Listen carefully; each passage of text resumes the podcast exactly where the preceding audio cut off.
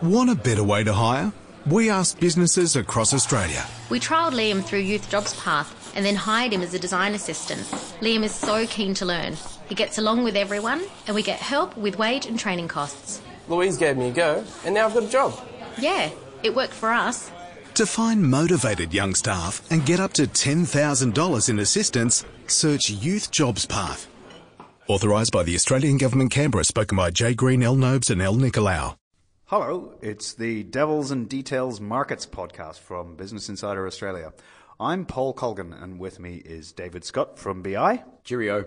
And our guest for this edition is Jordan Eliseo from ABC Bullion. Thanks for having me, guys. Pleasure to be here. Look, over this edition, we'll be talking about a few things. Uh, first, the outlook for Australian interest rates and the Australian dollar in the wake of a rate cut that just weeks ago nobody was expecting. There'll be an update on activity in the Australian property market because, hey, uh, it's Australia. We'll look at the action in commodity markets uh, lately and specifically talk about um, Jordan's specialty, uh, gold. Uh, and we'll finish with a look at the footy, where North Melbourne have been on an insane winning streak, uh, which is surely going to come to an end when they face their next opponents in Essendon. But look to the um, pointy end of things and interest rates. When the RBA cut rates at the start of this month, financial markets had moved a long way in adjusting their positioning uh, over just a matter of weeks, based entirely around the downside miss uh, in the inflation outlook. Warren Hogan, uh, who was chief economist today at ANZ before he left a couple of months ago, wrote a piece on Business Insider um, after the rate cut, arguing that Australia now risks falling into the dubious club of developed economies with official interest rates at zero. Now, David, I remember when we were first getting to know each other, you know, what were your likes and dis- dislikes, and um, your dislikes were, you know, loud noises and uh, zero interest rate policies. Do you agree with this take from Warren that Australia risks falling into this ever downward spiral into um, zero or close to zero interest rates? Not a strong possibility, but I think it's certainly a possibility. Back in history over the past uh, past few years, the, uh, the low of the cash rate was going to be 3%, then it was going to be 2.5%.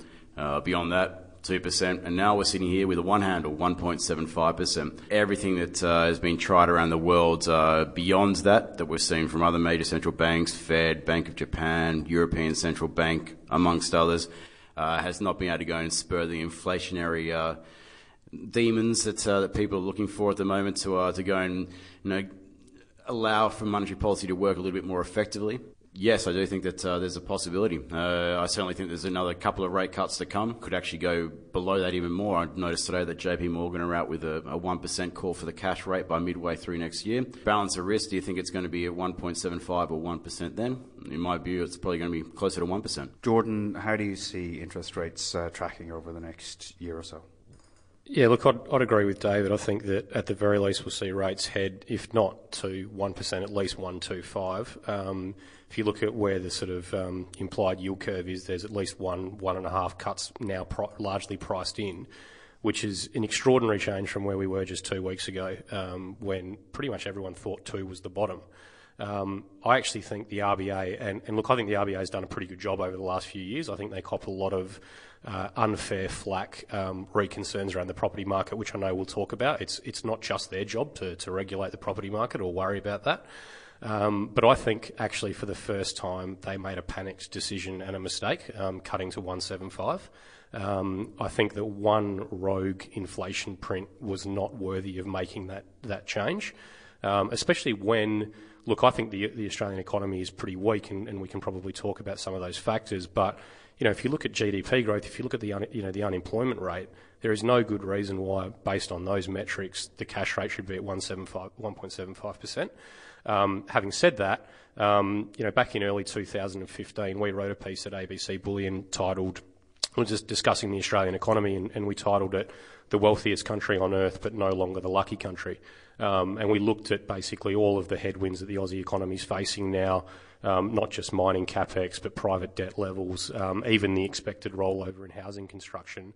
Um, so the fact that the RBA has been easing rather than stabilising or even raising interest rates, which was the market expectation 18 months ago, uh, is not a surprise to us. Um, I, I, think um, they will definitely cut at least another couple of times. Um, you know, whether they go to zero like Warren's expecting, I, I don't know that that's, you know, it's quite going to get that bad, but it's going to get worse before it gets better.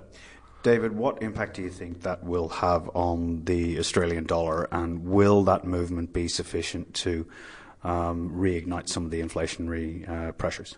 Uh, it's certainly going to lower the Australian dollar lower than what it is at present. Uh, beyond that, though, it's uh, to go and spur those inflationary uh, forces. Uh, it's doubtful. One of the key missing links is this uh, this whole fiscal side of things in Australia, which we're missing from from the whole discussion. If we're going to go and try and say you know, where monetary policy is going to go, it really depends on what fiscal policy does in this country. Uh, there's been lots of talk about infrastructure ramping up and the need for infrastructure to go. Uh, that's probably one of the key things uh, in terms of where policy will end up. As for the Australian dollar, where it would potentially go, say the uh, the cash rate goes to 1.25, uh, the obvious question is, well, the answer would be to say that uh, you're looking sort of low 60s around those kind of levels, maybe mid 60s, but that's also based on the premise that other central banks hold policy steady as well. And uh, as we've uh, come to expect, uh, that's not a certainty. of anything, it's more likely that we're going to see a, a whole lot more uh, easing coming through from the likes of the Bank of Japan, potentially the European Central Bank, and who knows uh, whether the Fed can continue hiking at the moment. Uh, that's another big question. Look, one of the, the big stories attached to the falling value of the Australian dollar, um, so let's see, maybe 60 cents, that is a long way from where we are right now. That's a big fall.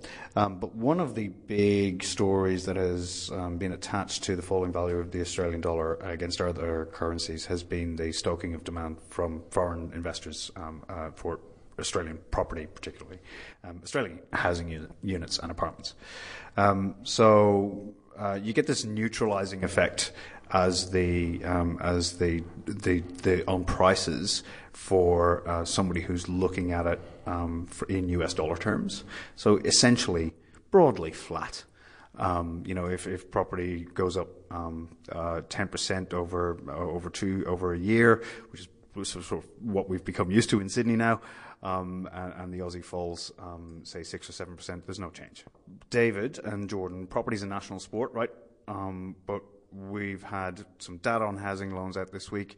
David, I might start with you on where you think um, uh, property, um, the property market is at, because there has been a little bit of a change of direction in um, in investor lending levels. Uh, and then I'll throw to you, Jordan. Well, the property market looks like it's picking up and much more quickly than what uh, people were anticipating. There's been a, a, lot of analysis that's been done about uh, house prices in the country, uh, where they were head in 2016, and I notice uh, NAB has, has, come out with a lot of of analysis, and they're predicting that uh, there was going to be actually falls in uh, in the value of apartment prices and uh, and very mediocre growth for house prices in general. The figures that came out yesterday from the ABS in relation to housing lending finance, uh, they showed a big spike in uh, investor loans again, and uh, certainly an acceleration from what we've seen over the second half of 2015. But that's come at a time when you've seen owner-occupier lending soften again. So whether it's actually do with compositional change by lenders, how they're classifying these these loans, that's what it kind of smells like to me. It doesn't, uh, doesn't sense that there's a, a, a rapid uh, pickup in housing credit at all. Um, beyond the uh, the credit side of things, you know, house prices uh, they're moving higher and they're doing exactly what you'd expect in a low interest rate environment, uh, a low return environment. People are looking for safety. They're not looking for uh, for stock markets. Uh, they're certainly not looking for certain types of commodities. Uh, they're looking for what they know and trust, and that's Australian property. Yeah, look, I, I agree with David again. Um, I think you know after a sort of 30 year, largely uninterrupted bull market for property across the nation as a whole, talking capital cities uh, as a general rule here, it's not surprising that whenever there's any fear, people they just feel comfortable in bricks and mortar. Now, that's not the experience that people in parts of Europe or the United States would have, but because we've never had any kind of major housing correction, it's not surprising that, that everyday Australians continue to trust property. Um, I agree there's um, a bit of a lack of clarity around some of the, I guess, the accuracy of some of the data and the classifications. Um, so I don't read a huge amount into the latest changes regarding investor lending versus owner occupiers and the like. Um, but I reckon there's a couple of other interesting points here as well. Probably never more important than now when it comes to housing is that it's really almost, it's not disingenuous, but it's almost too simplistic to talk about the Australian housing market now, um, in the sense that, you know, an off the plan apartment, you know, out in the, you know, western suburbs of Sydney is a very, very different investment proposition than a three bedroom house in Balmain, um, or, you know, a, a, nice, a nice place in Toorak or something like that. So, and look, even if you look at the last few years, all of you know Australian housing values have grown, but that's purely because of what's happened in Sydney and to some degree Melbourne. The rest of the country isn't really experiencing a housing boom. You, um, I think maybe six, six twelve months ago, Credit Suisse uh, felt the need to write a note to uh, its clients saying that you can't buy Australian property. It's not one thing. Yeah. Um, that you can't be exposed to Australian housing. You actually need to be exposed to a specific asset. Correct. That's exactly right. And funnily enough, that's. Um, I know we're going to talk about gold later, but it's one of the things that, you know, with an asset like gold, there's just one type of gold, if you know what I mean. Whereas when it comes to Aussie housing, even the Aussie stock market, the bond market, you name it, there are so many different components to it that it's much harder to talk about it as a, as a whole. There's a couple of other things that are, that are worth pointing out, though. Um, again, there could be a little bit of um, you know alarm bells in this, or um, a bit of sort of sensationalism. But I saw Harry Triguboff was out saying that he's, he reckons Chinese demand for apartments has practically halved for Australian apartments. Uh, Hong Kong uh, housing prices and the like are starting to soften as well. Um, re, re your point earlier, um, Paul, regarding the, I guess, the fact that Aussie housing hasn't got more expensive for Chinese investors or people with US dollars and the like. I think that's very true, but I think we all also know that for those types of investors, it's less been about the attractiveness of it as an income producing asset as it has been about wanting to get capital into Australia. Um, and the final point that I'd make about Aussie housing, or actually probably two points. One, I actually think the debate around negative gearing um, and what came out in the federal budget is a real it's a real factor for the housing market now because if you actually think Labor are going to get in and they're going to change the rules around negative you gearing, then you need to get in now. And also with some of the changes that the coalition have now mentioned towards superannuation, which is effectively limiting the future attractiveness of it as a as a tax, well, not a tax-free environment necessarily, but a attractive tax environment negative gearing is not going to be touched at all, and capital gains for property is not going to be touched at all by the coalition. So, kind of irrespective of which way you think the election's going to go, housing just got more attractive relative to other assets as a result of that. If um, you've got uh, one, if just say if you've got two and a half million in a, in a super account, you need to reduce that to uh, one point six million. You've got nine hundred thousand dollars. Where do you put it? Yeah. Do you buy more Aussie equities? Do you just leave it in a term deposit, which is now paying you know, effectively zero after inflation. You know, you certainly wouldn't want to lock a TD away for, you know, two or three years now, I think, with, um, you know, how committed central banks will be to raise inflation. Um, there's one other, um, there's one other point um, regarding property as well. Um, and look, I'm, I, I, I, wouldn't be an investor in the average Australian property given the yield and given the, the sort of debt you've got to take on. But when people talk about a, you know, the potential for a property price crash, look, clearly it's there. But you ask yourself, what's the catalyst going to be? Interest rates are low and are only going to go lower. So there's going to have to be some kind of employment shock. People aren't just going to give away their house because of the fact it's, it's quite expensive to service, service the debt. They've signed up to the debt already. Mm. The debt's only going to get cheaper. So unless there's actually an employment shock, you can sort of see housing actually, I don't think it'll, it, it can't repeat the returns it's already demonstrated, but I'm not convinced there'll be a, you know, any sort of major correction anytime soon. Which is a nice segue for risk. Or, or the absence thereof, which is part of the the um, the product that, that you offer at uh, ABC Bullion. Uh, you brought a kilo of gold with you. I did indeed. Look at this thing. That's um, that comes from the uh, from our very own ABC refinery, which is uh, it's one of only two London Good Delivery gold refiners in Australia. So, for people that aren't familiar with how the gold market works, the, the vast majority of the global gold trade is still over the counter, um, and most of it settles loco London, i.e., the change of ownership of gold stocks held in London. Now, to ensure the integrity of the market, there are only a select few refiners whose gold is allowed to actually support the loco London trade. ABC Refinery is obviously one of, it's the only private LBMA accredited refinery in Australia. Um, so yeah, we, we produce a few hundred of those every week and they go off to investors in Australia and offshore. Right. So, and what percentage of, of what you uh, refine and produce uh, mm-hmm. is kept in Australia in your own vaults? Yeah, look, it's probably it's probably uh, look maybe let's say 60-40. A lot of it still goes offshore. Um, o- overall, the percentage of gold to Asia. Correct, correct overall, the percentage of gold that goes offshore from Australia in terms of all of the gold that's refined here, it's, it's much higher than that in percentage terms.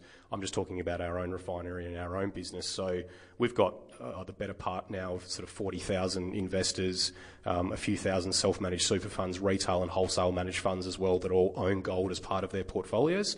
So obviously that gold stays onshore, goes into their fund, typically gets stored Um, either in storage with us and then we can give them a 24-hour two-way market, or it'll actually go into a private vault. So we've got our own private vault here in Sydney, um, and people can put you know, if you're an SMSF trustee and you wanted to put 100 grand of gold into your portfolio, you can vault it for 250 bucks a year. So it's it's actually very very which would know, be efficient. around about two of those little kilo bars that you get. That's that's exactly right. Yeah, yeah, that's right. exactly right. They're yeah. tiny. I can't yeah. believe the size of it. It uh, weighs as much of a, as a bag of sugar, and it looks like a chocolate bar.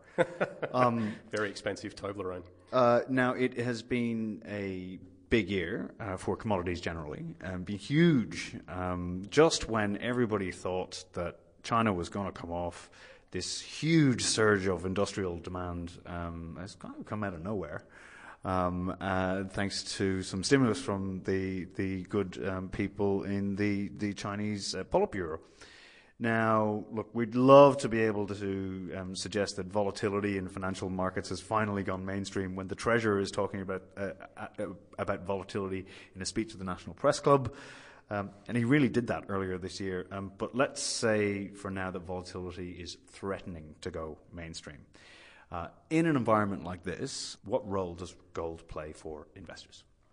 Yeah, look, I think it. Plays three key roles, even in an environment uh, like one today, where official inflation rates are quite low. Um, probably first worth clearing up that you know there's a, myth out there that gold only does well in periods of high inflation. Um, the last 15 years disprove that quite clearly. It's been the best performing liquid asset during the period of the lowest period of official inflation on record. But there's probably there's three key roles that gold can play in an investor's portfolio today. One, it's uncorrelated to financial assets and tends to be the best performing risk off asset whenever equities fall. So the traditional argument would be look to balance out my portfolio, I'll own cash and bonds. The reality is, even over the last 40 years, gold has been a better diversifier than those assets. That's especially relevant today when cash is paying zero and there's 7 trillion of negative yielding government debt out there. Um, the second role is that let's stop and think for a second. Why are interest rates low? They're low because the economy is weak. So it's only natural that people seek out more defensive safe haven assets in environments like this. So if, if anyone goes back and studies the data and looks at the performance of gold in low real rate environments, say minus you know, 2% or lower, you'll again tend to find that gold has outperformed stocks, bonds, cash in, in this kind of environment. Um, the third, I think, really important role that gold plays for an investor today um, is to do with liquidity. And to me, liquidity, you know, I've been lucky enough to be in financial markets. This is my 20th year. And my view, and I'd be interested in yours on this, David, my view is liquidity is the one risk that no one worries about until everyone worries about it. And you even see now, um, you've got the Reserve Bank of Australia has spoken about it, JP Morgan has spoken about it. You even had the, the head of Aberdeen Asset Management speak about the question marks and the concerns rec- uh, surrounding liquidity, for example, in the bond market. Now, the, the global gold market is a $100 billion a day turnover market, so it, is, it has exceptional liquidity for an investor. So that's another really attractive reason to have it in a portfolio. You know, if you think you lock money in a way a term deposit, well, you can't touch that for X amount of time. If the share market gets volatile, look, if you're in a blue chip stock, you're probably okay, but there are parts of the market that you just can't get out of. Gold, you know, you may not be happy with the price from one day to the next, but there is no question you can get in and out of the market whenever you want. And that's a very, very attractive quality for an investment, particularly in, in more volatile times question I wanted to go and ask you about the gold prices, uh, and not just in US dollar terms, in Australian dollar terms, is uh, where do you see it heading? Uh, obviously, uh, I just saw some uh, some data from the World Gold Council came out today showing that there was a, a record increase uh, for the quarter in demand, which could be perceived to be a sign that people are getting a little bit nervous about what's going on in financial markets. do you have a view about where the gold's going, say, in US and Aussie dollar terms? Yeah, look, if you look at the last 15 years, gold um, in pretty much every currency, but let's just focus on Aussie and US, has average gains of between 8.5 and 10% per annum. All of the structural factors and, and, macro factors that have been driving that are still in place and arguably are being strengthened with the question marks there are out there now regarding the effectiveness of central bank policy. Um, so structurally, I think gold's in a bull market. I think expecting it to do 10 to 15% per annum is not actually unexpected and could continue for some time. You know, if we see a huge hike in real interest rates, then that's going to hurt gold. But the, the global economy can't survive that. You know, if we see a continued bull market in equities, then again, there's going to be an opportunity cost to hold gold. You know, that would that would dent prices. Um, interestingly enough, I was um, speaking to um, a commodities um, analyst at, at S&P earlier in the week, and they were commenting on, forget gold for a second here, that the last seven years has been the longest period and most substantial period of financial asset outperformance relative to commodities in the last 15 years, or sorry, in the last 50 years. That's, that's very suggestive that actually the commodity cycle is due to outperform and outperform meaningfully in the next few years. So I actually think that's a that's actually a pretty good thing for the Aussie stock market. It's a good thing for the Aussie economy because we do still rely on this stuff. Um, but the you know the added advantage gold's got over all of those other commodities is the efficiency with which you can invest in it, and the fact that it's it's a monetary store of wealth rather than something that gets used in, in, in the day to day economy. Um, so look, my view, if you, if you ask me for a um, you know, a price target, say 12 months from now in Aussie dollars, I think it's very, very likely that, that Aussie dollar gold will push through $2,000. That's partly due to support and strength in, in the US dollar gold price, and just as much as a result of what you were talking about earlier with the currency and, and the likelihood that it'll head below 70 cents.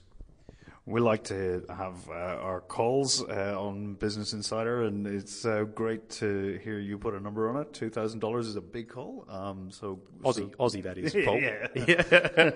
um, yeah. If it was two thousand US, um, I think you know we'd all be out of a job, and you know, um, r- rowing our way out of Sydney while it burns to the ground.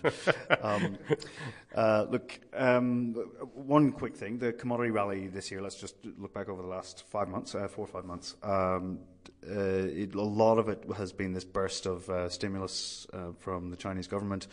Uh, David, do you think we're seeing the unwinding now of a bit of a speculative bubble? We've had this wild action in iron ore prices and steel prices. Um, what's your take? I presume you're referring to uh, the now infamous Dalian Commodity Exchange and the Shanghai Futures Exchange, uh, rebar futures, coking coal futures. We've all become experts of that uh, in the last uh, last little period uh, yes, I think it's a massive unwind of, uh, of, speculative positions, and you're seeing in the open interest and uh, in volumes that have been traded now, and even the volatility over the last couple of days has absolutely shrunk to nil. nil. It's uh, certainly the uh, the threat of uh, higher margins and higher trading fees has certainly gone and dented the demand out of the the Shanghai taxi drivers industry, as, as they've been referred to as the people who have been dabbling in the the bulk commodities. Um, as for obviously that was a big contributing factor uh, behind what's happened with uh, with things like iron ore, coking coal, etc. over the last uh, last four months.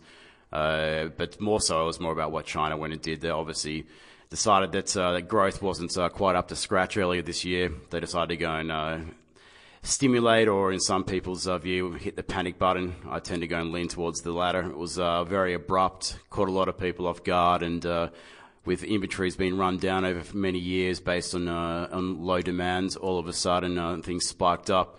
Uh, whether it actually lasts beyond the uh, beyond the next couple of months is uh, is very debatable, uh, particularly given the the continued push and the rhetoric that's coming out of the Chinese government for the need to restructure these industries. Yeah, look, I, would agree 100%, David. Um, I think it's it's a little bit almost like the effect of QE on financial markets. The you know the injection gets stronger, the impact gets you know becomes less meaningful each and every time.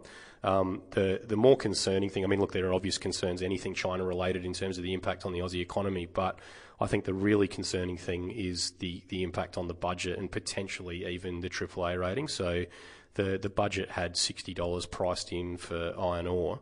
Um, which I think is, I think it's only been above that for nine days in the last 12 months. I think the sell side expects iron ore to be closer to $40 12 months from now. Um, so, you know, if you look at then the impact of iron ore on the overall terms of trade, the budget has the terms of trade basically flatlining from here, which is at a level that is the highest it's ever been outside of the recent mining boom. So it's a little bit like a stock market crashing and bottoming out with PEs at 20 to 1. It just doesn't happen, right? So the real issue is it's almost unquestionable that what we've seen in the last six months in, in the iron ore market and in China is not sustainable. The impact of that on the Australian economy is going to be quite significant, um, particularly in terms of national income, particularly in terms of the deficit. There's no way it'll be as, as um, uh, you know, it'll no, it'll, there's no way it'll be as forecast by, by Treasury. Um, and, and worst come to worst, if, if, if we do lose the, you know, the AAA credit rating, then that's bad news for the entire financial sector, considering the, um, you know, the imprimatur on, on the bank balance sheets that the, that the government currently has. Uh, bearish. Well, ca- cautious, cautious. I, am not. I'm not saying. I, I, think the. I think the budget outlook is. is it's not going to be as as Scott Morrison forecast. That's not. You know, to have a go at the Liberals or Treasury or whatever. It's just not going to. They've constantly been over optimistic for the last five years. Everyone acknowledges that. Um, I just think that we're, we're as I said, sort of 15 months ago when I wrote that piece around no longer the lucky country, we've had 25 years of uninterrupted growth. We're the wealthiest nation on earth when you look at per capita wealth if we go if we go through a period between now and the end of the, the decade where you know real income growth's a little bit slower, maybe where asset values come down a little bit, where we can't enjoy as much of the good life as we have been for the last quarter century, I still think we're doing pretty well compared to the majority of the world. I think that's the thing people need to keep in mind.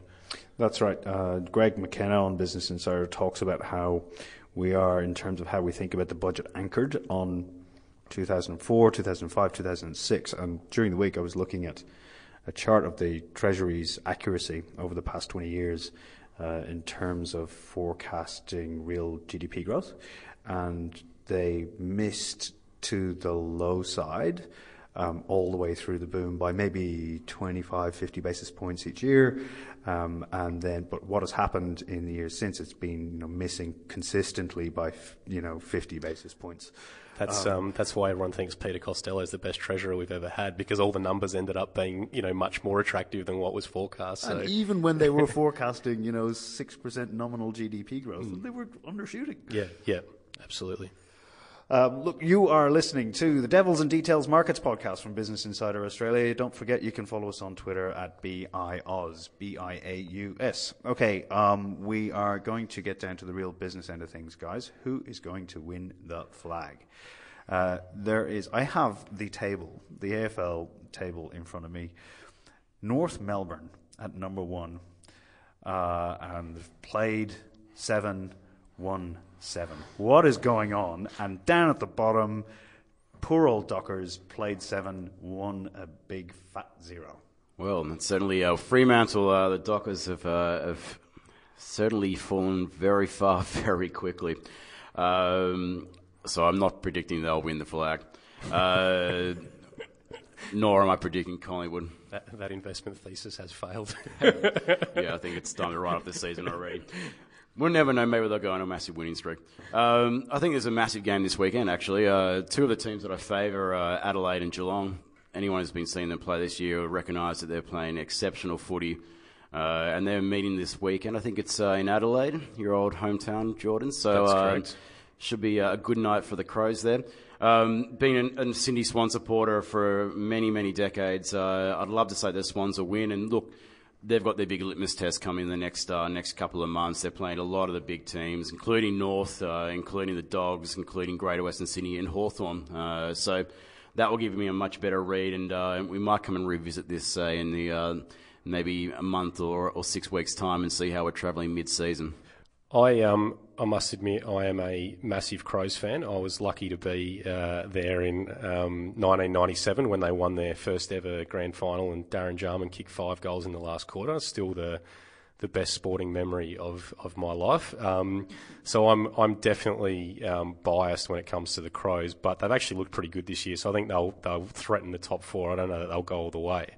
Um, pretty hard still to go against sort of Hawthorn, Sydney. I think Greater Western Sydney are probably some kind of chance to give it a bit of a shake this year. They're they're probably you know the the agile and innovative team the, um, that that are doing quite well. Um, apart from that, uh, I suppose the only other side that I don't think Geelong have, have got it in them this year, um, although they'll, they'll they'll be competitive. I just find it hard to pick North Melbourne or the Bulldogs. I don't know why. Um, just maybe because they sort of actually never go on and win since Wayne Carey's days, but maybe I'll be wrong this year. I don't know. They they just particularly with North, the Kangas have been playing such good footy over the last couple of years, and they tend to get to the uh, the, the prelim, and then just fall over. Uh, and it's just something that the Yeah. same with me. Like I'd love to go and look. The, they've uh, they're a proud club and they've got a long history, uh, but and it's been a, a long time between flags. You know, we're talking uh, mid '90s. Uh, the last time they won. So they're due, but uh, there's something about uh, just I can't go and, and pick them. Seven and zero as well. It's a bit like the ASX early last year. Shot out the gate and then fell over. So I wonder whether they've peaked too soon. Yeah, it's. Uh, I, I must make a disclaimer. I, I went and had a punt on uh, on the sports bet the uh, last weekend, and went and had uh, Greater Western Sydney in the top four. So I think that uh, they're certainly uh, not this year, but uh, next year they could be a real premiership threat.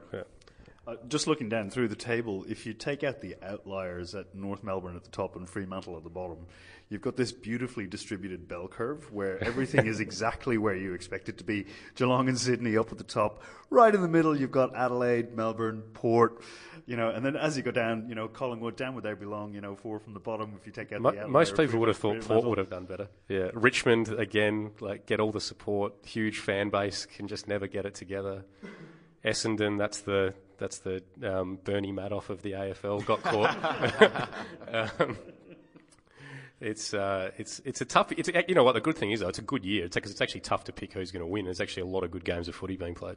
Yeah, it's uh, it's still. Look, I'm going to go out there on a limb and I'll say Sydney only because I'm biased, but uh, I think they've been playing some relatively good footy. But no, we'll uh, we'll see how they go and perform in the uh, the big tests uh, to come. But no, certainly it's an exciting football season uh, as it always is, and it's good to see less favoured teams, shall we say, uh, amongst uh, the broader AFL community not doing as great as they normally would. Guys, we're going to wrap it up there. Uh, this has been the Devils and Details Markets podcast from Business Insider Australia. And huge thanks to our guest this week, Jordan Eliseo from ABC Bullion. My pleasure. And we'll catch you soon. Today's episode was delivered by Australia Post. They put everything behind your business, helping you save time and money. And with My Post Business, you can save at least 10% when you send on average five eligible parcels a week. Get more info and see the terms and conditions at auspost.com.au slash podcast. That's auspost.com.au slash podcast.